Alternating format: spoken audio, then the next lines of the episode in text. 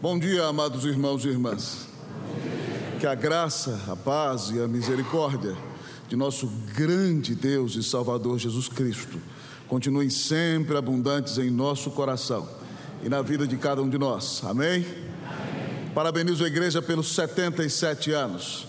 Querido pastor, eu falei lá na Unida que vinha pregar aqui e muitos dos membros mais experientes disseram: a Vila Mariana é uma das grandes filhas da nossa igreja. Então, os irmãos ainda louvam a Deus pela vida dessa preciosa igreja lá na Unida. Agradeço o honroso convite ao reverendo Gustavo Baixa, também aos presbíteros, ao conselho da igreja e a nossa sincera oração é que Deus continue a sustentá-los aqui que Cristo continue sendo exaltado na vida desta preciosa igreja e que ela continue sendo uma bênção, não só para a cidade de São Paulo, mas também para o Brasil e para o mundo inteiro, para a glória e honra do nome de Jesus.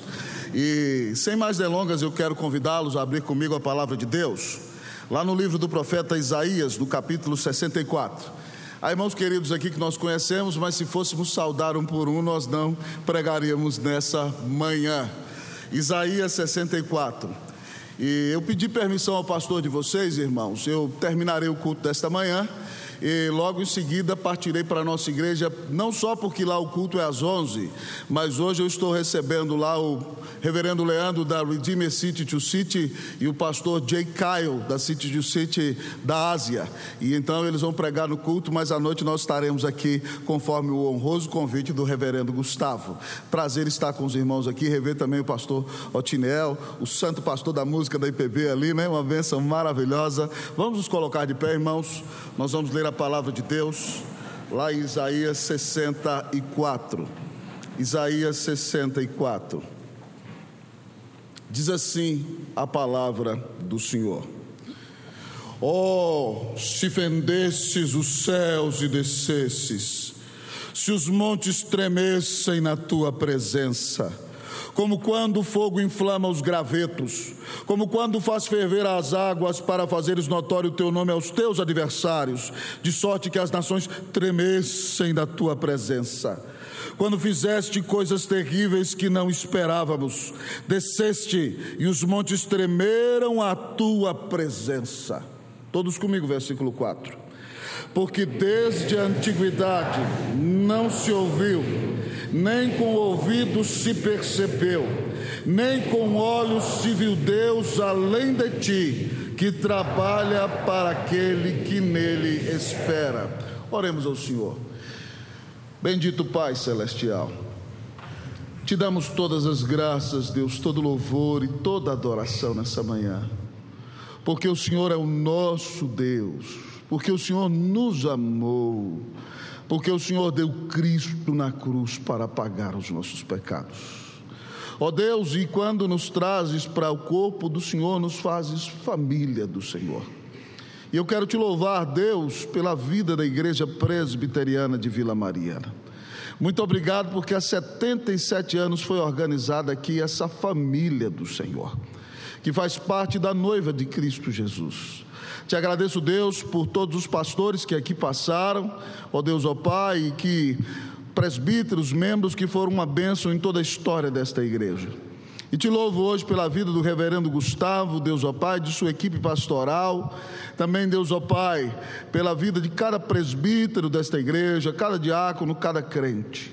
Senhor, nós te pedimos que aqui o nome de Cristo continue a ser exaltado, que aqui o Senhor continue a salvar os teus eleitos que aqui famílias sejam pastoreadas, que aqui, como disse o pastor logo no início do culto, Jesus, o pastor das almas, apacente o seu rebanho, o alimente e o conduza por pastos verdejantes. Agora, Pai, fala aos nossos corações. Exalta o nome do Senhor Jesus Cristo enquanto a palavra é pregada nessa manhã. E tal como o coração dos irmãos no caminho de Emaús ardeu quando ouviram Jesus pregar, que o nosso coração, Senhor Deus, venha a ser inflamado pelo poder do Teu Espírito e da Tua palavra. Fala aos nossos corações. Nós oramos em nome de Jesus. Amém. A igreja pode sentar-se.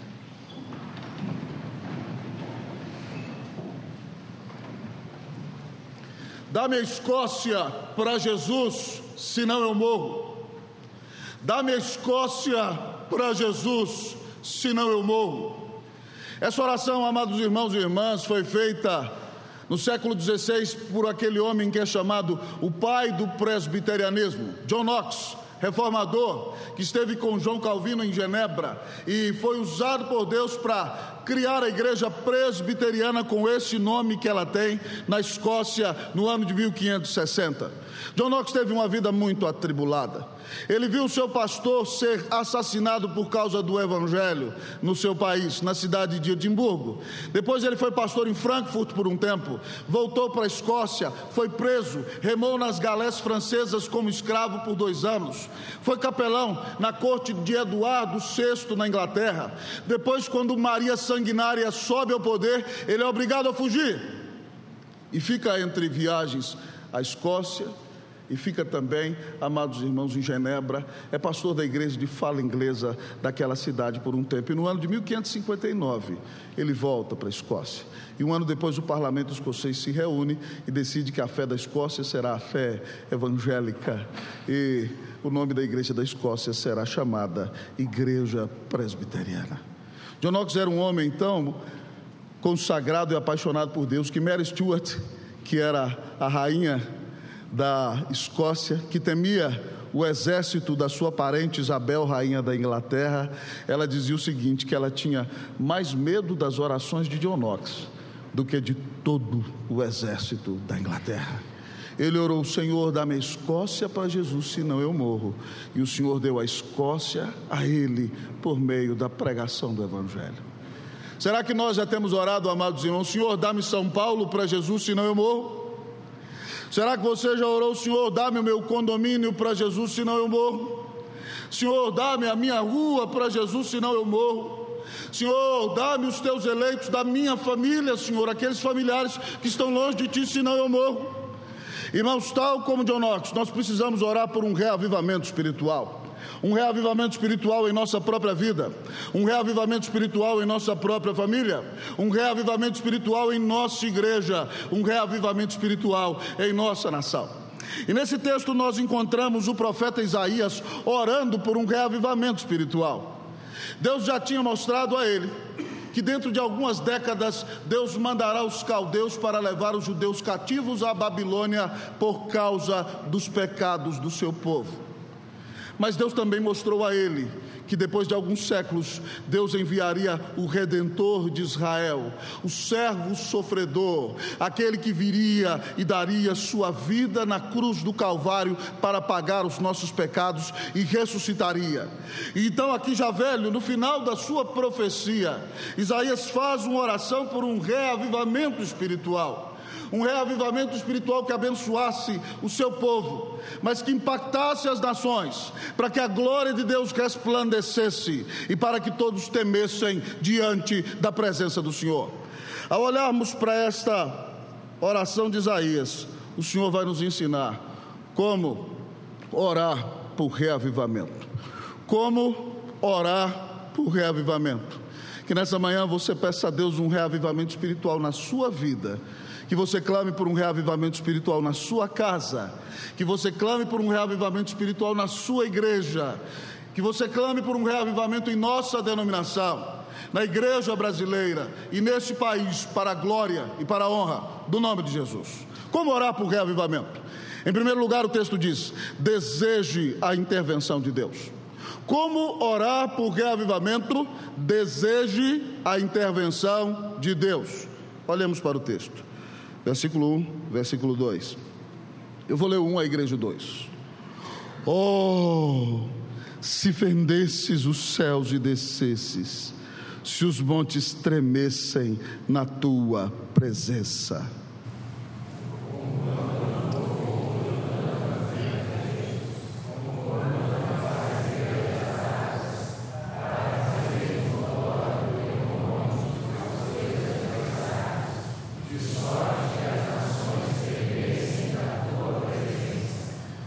Meu amado presbítero, a oração de John Knox não é uma oração displicente, é uma oração que brota do âmago, é uma oração que brota da alma.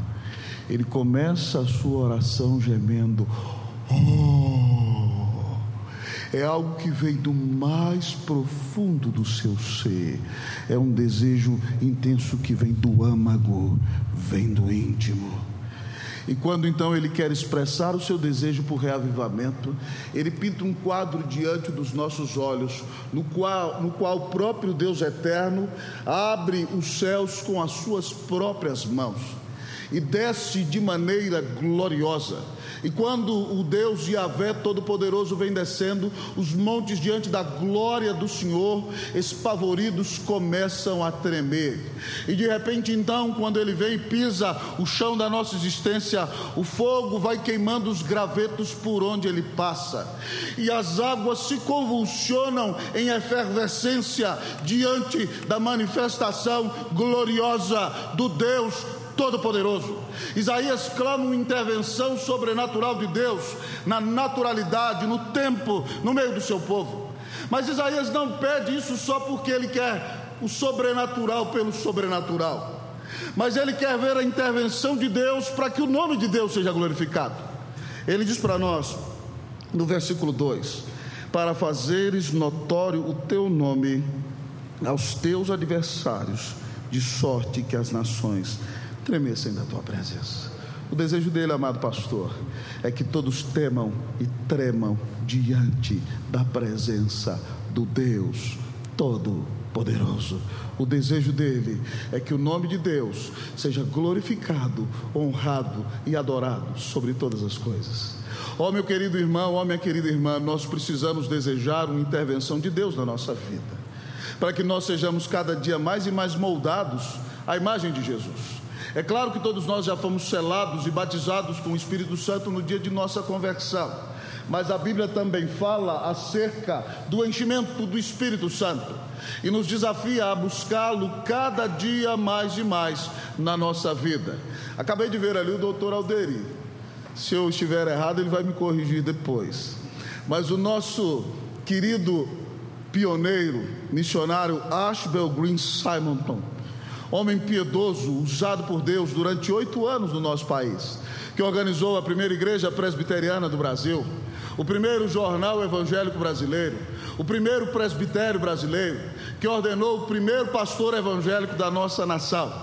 Já no final do seu diário, próximo ao final da sua vida, Simonton escreve, usando a linguagem do seu tempo, não pedindo, amados irmãos, algo diferente daquilo que temos na nossa teologia, mas usando a linguagem do seu tempo para falar de enchimento do Espírito Santo. Simonton diz: Oh, quem me dera um batismo de fogo que me purificasse das minhas escórias, que me desse um coração totalmente de Cristo Jesus. Simonton quer ser cheio do Espírito Santo para se tornar cada vez mais santo e mais parecido com o Senhor Jesus Cristo. Você deseja ser uma mulher mais santa, minha irmã? Você deseja ser um varão mais parecido e moldado à imagem do Senhor Jesus? Você deseja viver para a glória de Deus e não para si mesmo? Você deseja ser uma grande bênção nas mãos de Cristo Jesus? Se você quer um reavivamento na sua vida, você precisa desejar a intervenção de Deus. Você deseja um reavivamento em sua casa, minha querida irmã? Eu tenho um amigo pastor presbiteriano, é pastor presbiteriano há 18 anos. Ele, quando morava no interior do Brasil, era filho de um presbítero. E no final da sua adolescência, ele saiu da igreja. E ele se envolveu com drogadição, prostituição. E numa cidade pequena, quando um jovem da igreja vai para o mundo, todo mundo fica sabendo. E pior ainda quando ele é filho de um presbítero. E aquele jovem moço ficou cinco anos longe da igreja. Mas ele compartilhou comigo, é um amigo pessoal, e por isso eu posso contar a história e vocês não vão saber quem é.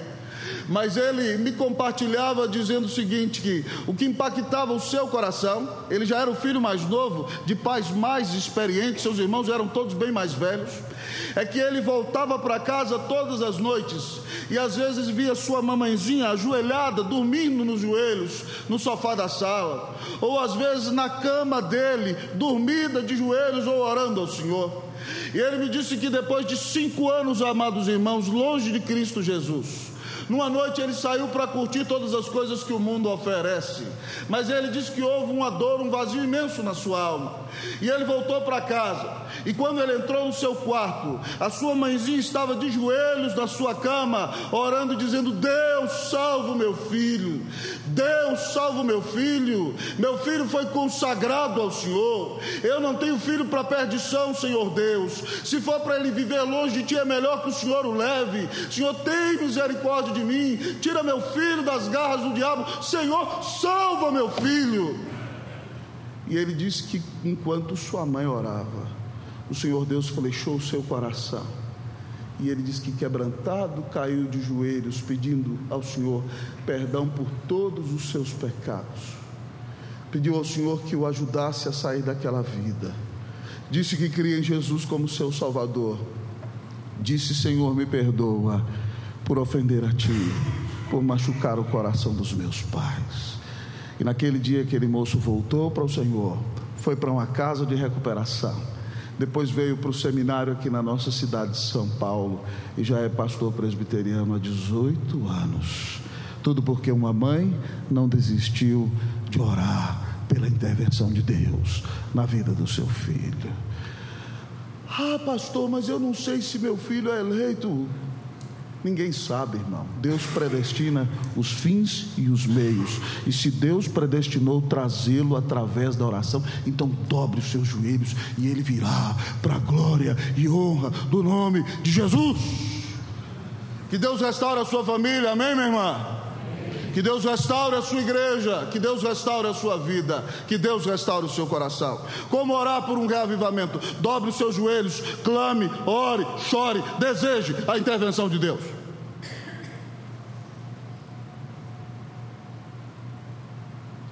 Você já orou por um reavivamento em sua vida? Como orar por um reavivamento? Recorde os feitos do Senhor. Como orar por reavivamento? Recorde os feitos do Senhor. Versículo de número 3. Diz assim a palavra de Deus: Quando fizeste coisas terríveis que não esperávamos, desceste e os montes tremeram à tua presença. Nessa parte do nosso texto, irmãos e irmãs, o profeta Isaías faz alusão à descida do Senhor no Monte Sinai, logo que o povo foi liberto do Egito. Você se lembra que o Senhor desceu numa nuvem espessa, houve tremor de terra, o monte fumegava, havia grande clangor de trombetas celestiais. O próprio povo judeu temeu se encontrar com Deus e disse a Moisés que os representasse. Mas as nações do mundo inteiro morreram de medo de Israel, porque Deus desceu no monte, no poderoso monte Sinai, e falou com o seu povo, e as nações temiam. Mas quando Isaías se lembra disso, sabe o que ele está dizendo? Se Deus fez ontem, Ele é o mesmo e pode fazer hoje. Ele recorda os feitos do Senhor, o Deus do passado é o mesmo Deus do presente. E como diz nosso querido irmão Baruque, ele continua sendo bom, ele continua sendo Deus. Ninguém o retirou do trono. Ele continua dominando sobre todas as coisas. E tudo que ele teve poder para realizar no passado, se assim ele o quiser para sua glória, ele poderá realizar nos dias de hoje. Irmãos, quando vim pregar a primeira vez na Igreja Presbiteriana Unida de São Paulo, com vistas ao seu pastorado, no dia 25 de setembro de 2016, eles me convidaram para vir pregar. Eu tive a honra de relembrar-lhes de algo que aconteceu no, naquela igreja no dia 22 de agosto de 1943. Vossa igreja ainda era uma jovem igreja aqui em Vila Mariana. Mas no dia 22 de agosto de 1943, lá no púlpito da Igreja Presbiteriana Unida de São Paulo, reverendo Miguel Riso Júnior, ladeado pelo reverendo José Borges dos Santos Júnior, e pelo reverendo Mário de Cerqueira Leite Júnior, receberam por pública profissão de fé, batismo e pública profissão de fé, 139 novos membros. Não eram membros vindos de outras igrejas, foi por batismo e pública profissão de fé. E naquele dia, quando eu contava para unir a história dela, eu disse àqueles irmãos: irmãos, o mesmo Deus que esteve com riso, que esteve com Borges, que esteve com é, Matatias nesse púlpito, é o mesmo Deus ao qual nós pregamos. E se ele fez ontem, ele é o mesmo Deus e pode fazer hoje. Nos lembremos, amados irmãos, de quem é o nosso Deus. Nos lembremos de que Deus gosta de exaltar o seu nome e o nome do seu filho. Nos lembremos que Deus honra seu próprio evangelho e que quando um pecador é salvo, o Senhor é quem o salva para a glória e honra do seu santo nome. Pastor, eu fico impactado. Spurgeon, no melhor ano do seu ministério, batizou mil pessoas. João Crisóstomo, em um determinado ano, batizou 3 mil pessoas. Em 2015, amados irmãos, eu tive a honra de visitar a igreja presbiteriana Sarangue, na Coreia do Sul. Naquele domingo, nos quatro cultos, o pastor batizou duas mil pessoas. O evangelho que nós pregamos é o mesmo. Nós temos que recordar o que o nosso Deus já fez, para pedir a Ele que faça hoje. Mas o que nós mais precisamos recordar é que na plenitude dos tempos, Deus se fez homem sem deixar de ser Deus. Deus pisou, amados irmãos, nas nossas estradas poeirentas. Deus caminhou nos nossos caminhos não pavimentados. Deus sentou-se em nossas mesas, Deus comeu nossas comidas, Deus falou os nossos idiomas, Deus, amado amigo e irmão, expulsou demônios de pessoas oprimidas, Deus levantou paralíticos, Deus abriu os olhos dos cegos, Deus fez com que surdos ouvissem, Deus ressuscitou mortos. Mas a sua maior realização foi que, cravado na cruz, o Deus homem, feito homem sem deixar de ser Deus, recebeu sobre si todo o mar da ira do Deus eterno contra o pecado, no seu lugar e no meu lugar. Quando ele dizia: Eli, Eli, lama sabachthani, Deus meu, Deus meu, por que me desamparaste? Ele sofria ali tudo aquilo que você merecia sofrer no inferno tudo aquilo que eu merecia sofrer por toda a eternidade.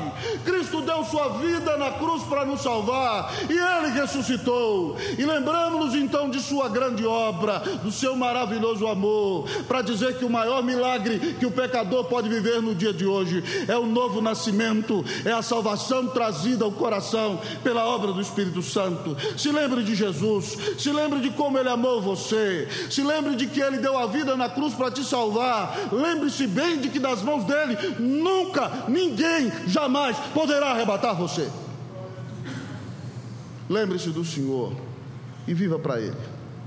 E clame a Ele um novo momento na sua vida, para glória e honra, no nome de Jesus. Que Deus te visite com um reavivamento, amém, meu irmão? O seu Deus é o Deus que deu Jesus na cruz para te salvar. Mas talvez você me pergunte ainda nessa manhã: Pastor, como orar por reavivamento? Em primeiro lugar, deseja a intervenção de Deus. Em segundo lugar, recorde os feitos do Senhor. Mas em terceiro e último lugar, confie na bondade do Senhor. Confie na bondade do Senhor. Versículo de número 4 diz o seguinte: Porque desde a antiguidade não se ouviu nem com ouvidos se percebeu, nem com olhos se viu Deus além de ti, que trabalha para aquele que nele espera. Pastor Gustavo, Isaías podia ter falado assim: Deus sempre cuidou do seu povo, vai cuidar hoje, vai cuidar amanhã. Mas Isaías é um grande orador. Certa feita eu ouvi um provérbio árabe que dizia que o melhor orador é aquele que transforma os nossos ouvidos em olhos. Isaías, de fato, é provavelmente o maior pregador do Antigo Testamento, porque ele pinta um quadro no qual nós podemos ver o que ele está falando. Ele diz: porque desde a antiguidade nunca se ouviu. E ele vai falando isso, e eu imagino, irmãos, Abraão sentado lá na porta da tenda. Ele diz: desde a antiguidade nunca se ouviu, nem com o ouvido se percebeu. Veja bem que ele não tem temor à redundância. Ele pinta os ouvidos e nós vemos alguém ouvindo. Eu me lembro de Sara, na porta lá do ladinho da tenda, ouvindo a conversa de Deus com Abraão, dizendo que daqui um ano ela ia ter um filho. E ela riu, e o Senhor fala: Sara, por que você riu? Ela, eu não ri, mas o Senhor sabe de todas as coisas. Desde a antiguidade ninguém ouviu com ouvidos E aí ele diz: Nem com olhos se viu Deus. Ora, pois, o que fazemos com os olhos? Mas é porque ele quer mostrar para mim e para você com clareza que nenhum sentido humano teve uma percepção além ou comparável à percepção de que existe de fato somente um único Deus. Desde a antiguidade nunca se ouviu, nem com ouvido se percebeu, nem com olhos se viu Deus além de ti, que trabalha para aquele que nele espera. O Senhor trabalha em seu favor. Se você confia nele, ele cuida de você. Paulo diz em Romanos 8,32: aquele que não poupou o seu próprio filho, antes por todos nós o entregou, porventura não nos dará graciosamente com ele todas as coisas? Se ele já deu por você, meu irmão, o que ele tinha de melhor, ele vai deixar de cuidar de você, minha irmã, em circunstâncias menores? Óbvio que não. O Senhor cuida de nós, o Senhor nos protege, o Senhor nos carrega no colo. Ele diz: Nunca te deixarei, jamais te abandonarei. Nós temos que reconhecer a bondade e o cuidado do Senhor para conosco, tanto no dia bom como no dia mau. O Senhor nunca deixa de cuidar de nós. Há uma cena no ministério de Paulo, irmãos, que me mostra isso claramente. Paulo voltou para Jerusalém. Todos diziam que se ele voltasse, ele seria preso. Ele diz que está pronto a morrer por causa de Cristo Jesus. Então, no meio de um motim, ele é golpeado e é levado à cadeia, amados irmãos, e 40 judeus fazem uma conspirata de que não vão comer enquanto não matarem Paulo. Parece que tudo acabou. Parece que ele não vai pregar em Roma. E quando ele está no momento terrível de desespero da sua vida, Lucas nos conta em Atos 23, 11, que naquela cela à noite o Senhor Jesus apareceu e se colocou ao lado dele e disse para ele: Coragem, Paulo, porque do mesmo modo que deste testemunho de mim em Jerusalém, é necessário que também o faças em Roma. Deus cuida dos seus servos, Deus cuida da sua vida. Deus nunca te abandona. Eu me lembro quando eu era menino, no interior de Minas Gerais. Eu fui com a minha avó em uma repartição pública visitar uma sobrinha dela que trabalhava lá. E eu vi um quadro que dizia o seguinte: contava a história de um homem que viveu a vida inteira. E no final da sua vida, quando ele morreu, ele olhou para trás e viu a sua vida como pares de pegadas na areia. Havia dois pares de pegadas. Nos momentos mais difíceis havia somente um par. Isso é uma história fictícia. Mas então ele diz ao Senhor o seguinte: Senhor, eu percebi que durante todos os dias da minha existência, o Senhor esteve ao meu lado. Mas nos dias mais difíceis, o Senhor me deixou sozinho. Havia somente um par de pegadas. E o Senhor disse a ele: Não, meu filho, você não entendeu. Nos dias mais difíceis, eu carreguei você no colo. Deus cuidará de ti na tua dor, com todo amor, jamais te deixará. Deus cuidará de ti. Confie na bondade do Senhor. Ao final desse sermão, eu quero lhe perguntar: você já orou por reavivamento em sua vida? Nessa manhã, o Senhor te desafia a orar por um reavivamento. Deseja a intervenção de Deus. Recorde os feitos do Senhor. Confie na bondade do seu Deus. Ele já deu Jesus por você. Ele diz: Nunca te deixarei, jamais te abandonarei. Oremos ao Senhor. Se você ouviu esse sermão, pode ficar de pé e dizer: Eu quero um reavivamento para a minha vida. Coloque-se de pé, eu quero orar por você.